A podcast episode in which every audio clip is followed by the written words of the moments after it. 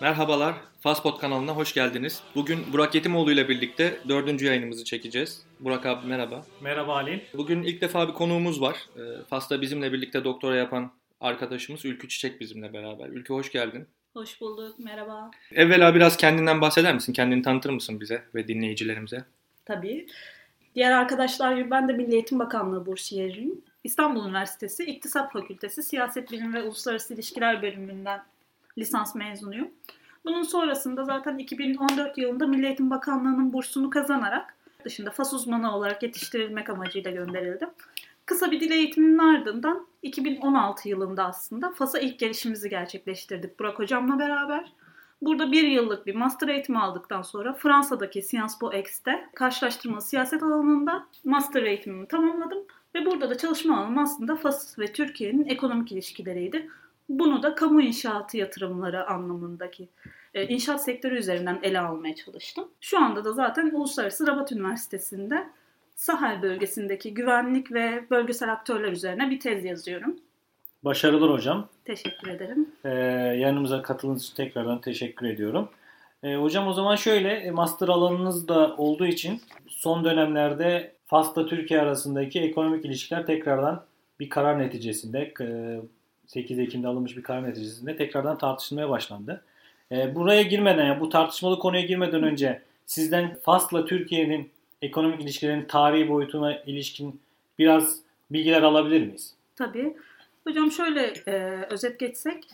Öncelikle Türkiye'nin Fas ve Afrika ile ilişkisine bakmamız gerekiyor. Baktığımızda zaten Türkiye'nin aslında e, 98'e kadar Afrika ile ciddi bir ilişkisi bulunmuyor. Yani Afrika'ya ciddi bir e, yönelim bulunmuyor.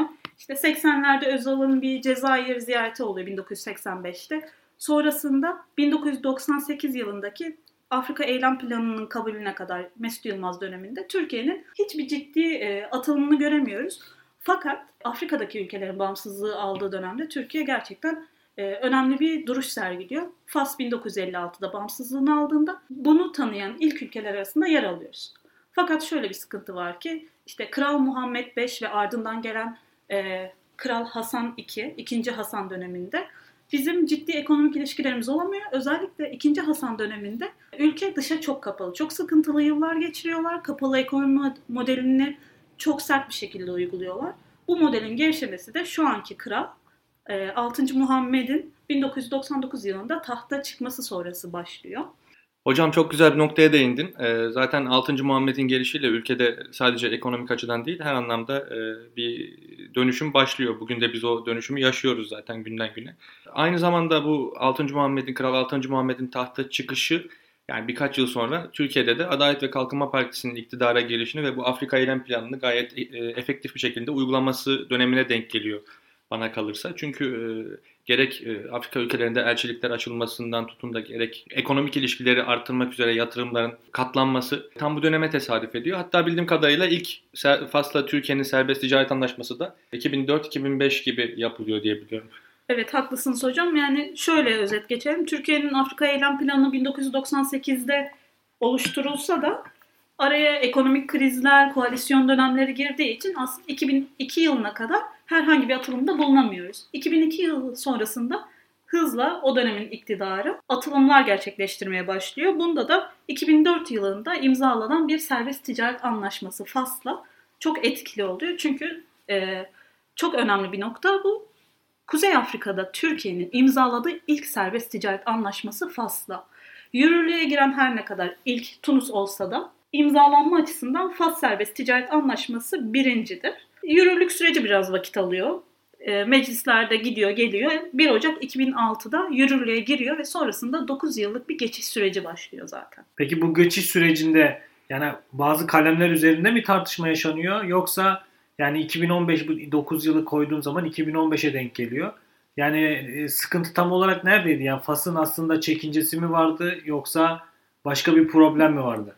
Yok aslında e, serbest ticaret anlaşmalarının doğası gereği iki ülkenin e, pazarlarının ve ithalat, ihracat yapan firmalarının birbirine alışması gerekiyor. Bu dönem bunu da sağlamak için her anlaşmada belli bir geçiş süreci oluyor. Vergi oranları ülkelerdeki hassas sektörlere göre farklı şekilde azaltılıyor, dönem dönem yükseltiliyor ve böylece karşılıklı pazarlara giriş sağlanıyor.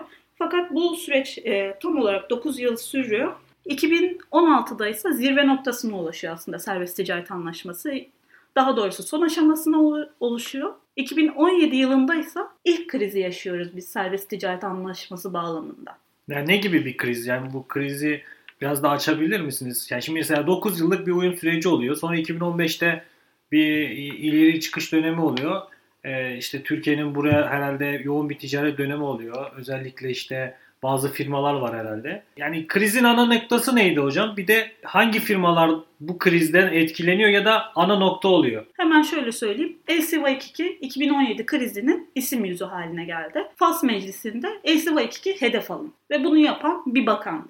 LCY2'nin uyguladığı fiyatlar sebebiyle işte Faslı yerel üreticileri zor duruma soktuğunu hatta birçoğunun batmasına sebep olduğunu iddia ettiler ki bu belli oranlarda doğruluk taşısa da çok yanlış da bir kanı. Dolayısıyla 2017 e, yılında serbest ticaret anlaşması tekstil ürünlerinde askıya alındı. Bu süreçte Türkiye'den heyetler geldi gitti sorunun çözülmesi için. Dolayısıyla 2018 e, yılının Ocak ayında serbest ticaret anlaşması eski haline getirildi. Yani vergiler yeniden kaldırılmış oldu. Yani o arada bir düzenleme geldi yani. Demek ki Fas aslında her ne kadar bugünden baksak da 2017'de aynı şeyi yani aynı şey derken aynı taktiği uygular gibi şeyde basında büyük bir yaygara kopartılıp işte mecliste tekrardan konuşulup anlaşma üzerinde bazı maddelerin değiştirme çalışması gibi bir şey görebiliyoruz yani. Kesinlikle Fas bu stratejiyi Türkiye'ye karşı dönem dönem uyguluyor ve farklı firmalar üzerinden bunu yapıyor. Bir firma seçiyor, onu hedef gösteriyor. Sonrasında da serbest ticaret anlaşmasında kendi durumlarını daha iyiye götürecek bazı değişiklikler talep ediyor. Şu anda da BİM üzerinden bu tartışma devam ediyor yaklaşık bir yıldır. Bunun için de zaten Bakan Pekcan Ocak ayında buraya bir ziyaret düzenledi ve duruma el attı. Son değişikliklerin sebebi de yine aynı uygulanan taktikler olmuş oldu. Güzel. 2017 o zaman yani ilk bu tartışmaların hedef noktası odağına olduğu bir tarih olarak nitelendirebiliriz. Yani şöyle bir şey de sormak istiyorum. Yani neden tartışma hep BIM ya da ACY2 üzerinden yürüyor? Yani mesela 2020'deki tartışmada BIM üzerinden dönmüştü. Değil mi Ali Hocam? Yani birçok ticaret e, şeyi var, noktası var. Ancak hep ana hedef Türk ticareti dendiğinde BIM ile ACY2'nin üzerinde yoğunlaşıyor. Yani Buna sen ne demek istersin? Yani BİM biraz daha bu gıda noktasında BİM'in evet tekerleşmesi söz konusu FAS'ta. Ee, daha doğrusu e, FAS'ta istenmeyen Türk firmalar arasında sadece BİM bunda göze çarpıyor. Tekstilde LCY2 tabii ki bir numara ama işte de facto bunun haricinde hiç e, adı sanını duymadığımız fason üretim artık fason deniyor galiba. Bireysel tamamen böyle şirket de değil. Bireysel şekilde Fas'a gelip tekstil ürünlerini ihraç edenler de var. Satanlar da var. Ve bunlar çok uygun e, fiyata piyasaya mal sürdükleri için ciddi bir rahatsızlık doğuruyor. Hatta bundan dolayı herhalde ee, az önce Ülke Hocam'ın bahsettiği tekstile ekstra vergi 2017 ya da 2018 olması lazım. 2017. 2017'de o vergiyi uyguluyorlar. Benim de merak ettiğim ekstra birkaç şey var. Mesela bu tarz tartışmalar olurken Türkiye ile Fas'ın ticari ticaret açığı, Fas'ın Türkiye ile yaptığı ticaretteki açığı hep vurgulanırken neden Fransa ile İspanya ile işte sizin belirttiğiniz e, öncelikli partnerleriyle, ekonomik partnerleriyle olan ticari açıklarına vurguyu koymuyoruz diye düşünüyordum. Bunu da sordum birkaç kişiye. Bu ülkelerle yapılan ticaretlerinin daha nitelikli ticaret olduğunu, dolayısıyla teknoloji ithalatı olduğunu söylediler. Ama Türkiye ile yapılan ticaret, Türkiye'den ithal ettikleri ürünlerin çoğunun aslında Fas'ta da bulunan ürünler olmasına rağmen Türk ürünlerinin daha rekabette, daha rekabetçi, daha uygun fiyatla gelmesinden dolayı Faslı e, küçük esnafa, Faslı e, tüccarlara zarar verdiğini söylüyorlardı. Bu konuda e, bir şeyler söyleyebilir misiniz yani? Şimdi şöyle baktığımızda zaten işte Fransız ürünlerine nerede bulursunuz? Atıyorum eğer ki bu gıdaysa Carrefour'da bulursunuz. Buranın doğrudan zaten krallığa bağlı olan market zincirleri, marjanlarda bulursunuz. BİM'de zaten kolay kolay bulamazsınız ama atıyorum Medina buradaki halkın en çok alışveriş yaptığı yerlerdir. Her şehirde bir Medina bulunur. Bunlar şehirlerin eski çarşısıdır. Ve hem pazar görevi görür hem de işte bizdeki baharat çarşısı, kapalı çarşı benzeri görevler görür. Oraya gittiğinizde Fransız ürünü bulamazsınız ya da bir İspanyol ürünü bulamazsınız. Bulsanız bile çok yüksek fiyatlı olduğu için oranın kitlesini hitap etmez. Yani gereksiz bir arz olur. Orada bulacağınız iki tip ürün vardır. Ya da bunu üçe çıkartalım. İşte birincisi zaten yerli ürünlerdir.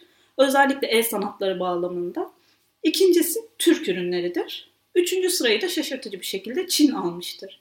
Türkiye'de biz buna baktığımızda birinci sıraya Çin oturur. Türk ürünleri kıyasladığımızda ikinci sıradadır. Bu da ne demek oluyor? Türk ürünleri aslında halkın doğrudan alışveriş yaptığı, en çok alışveriş yaptığı ve bu sadece zengin kesim değil. Fransız ürünlerini ekonomik olarak daha güçlü olan kesim alırken Medinalarda satılan ürünleri halkın her kesiminden insan alır. Yoksullar da oradan alır, orta sınıf da oradan alır ekonomik anlamda.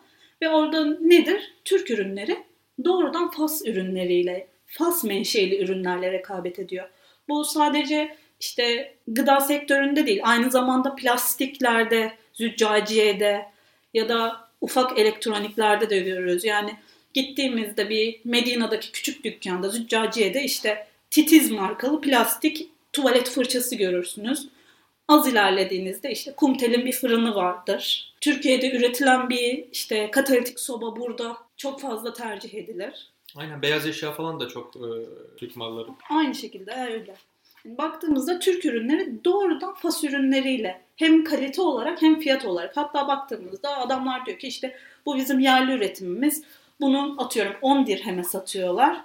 Aa, orada Türk'ün ürünü var o 11 dirham ama kesin bizimkinden çok daha kaliteli ben Türk olanı almalıyım diyor. Zihinlerde böyle bir algı var. Bu algı e, bazı anlamlarda doğru da denilebilir. Yani bizim kullandığımız ürünler bağlamında ben baktığımda evet kalite farkını görüyorum ama bu benim Türk olmamla, kendi yerli üretimimize duyduğum güvenle alakalı da olabilir. Algı meselesi. Fakat aynı şeyi biz inşaat sektöründe de görüyoruz.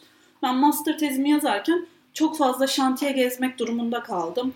İşte oradaki Türk firmalarıyla görüştüm. Ee, Casablanca'daki özellikle inşaatlarda işte yerli yetkililerle görüştüm. Hatta halktan kişileri de e, bazı görüşmeler yaparak dahil etmiş oldum. Nasıl algılanıyor, nasıl ilerliyor diye süreç.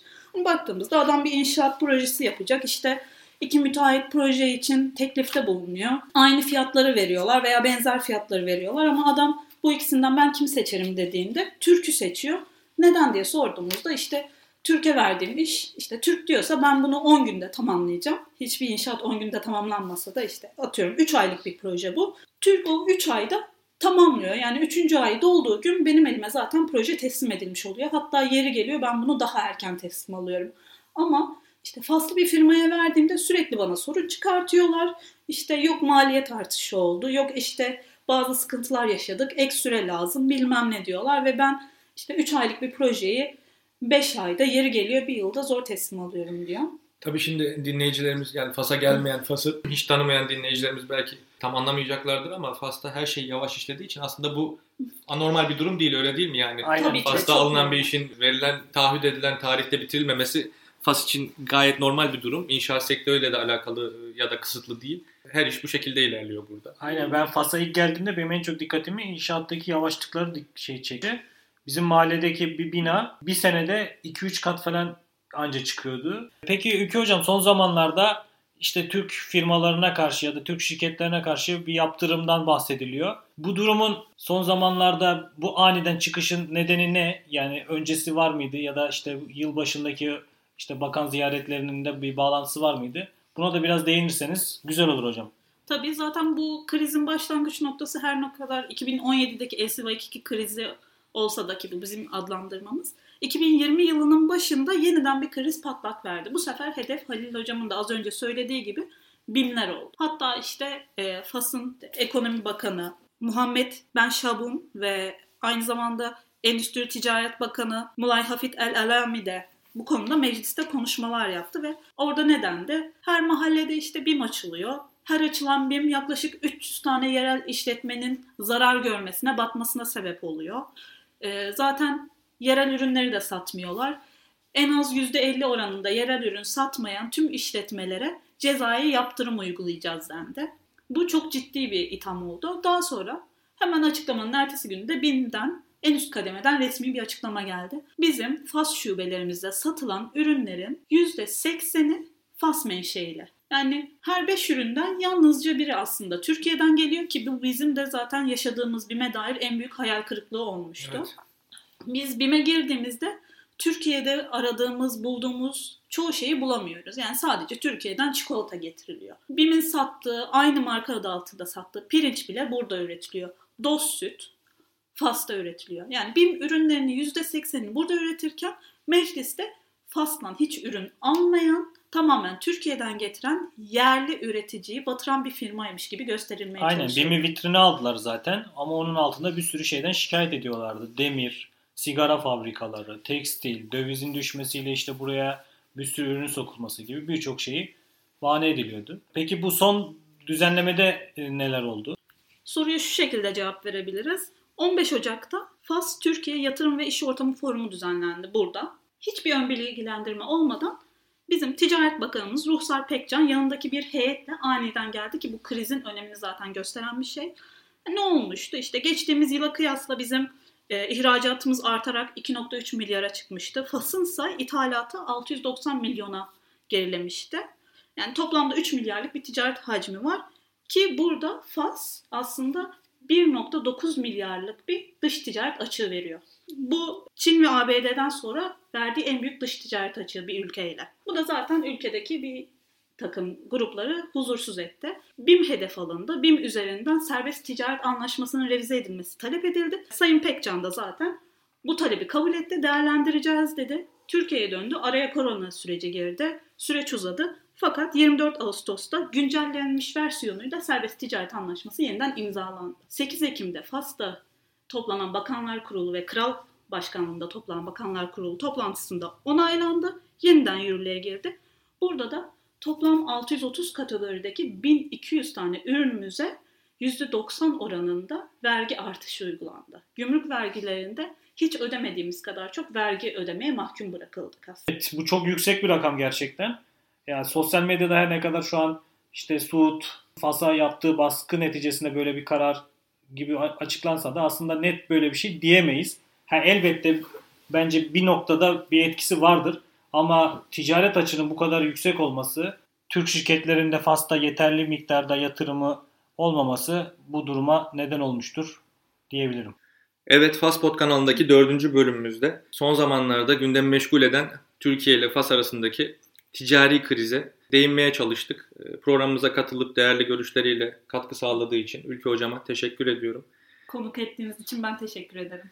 İnşallah daha sonraki yayınlarda da birlikte e, başka mevzuları konuşmak e, dileğiyle. Faspot kanalını dinlediniz. Bir sonraki yayınımızda görüşmek üzere.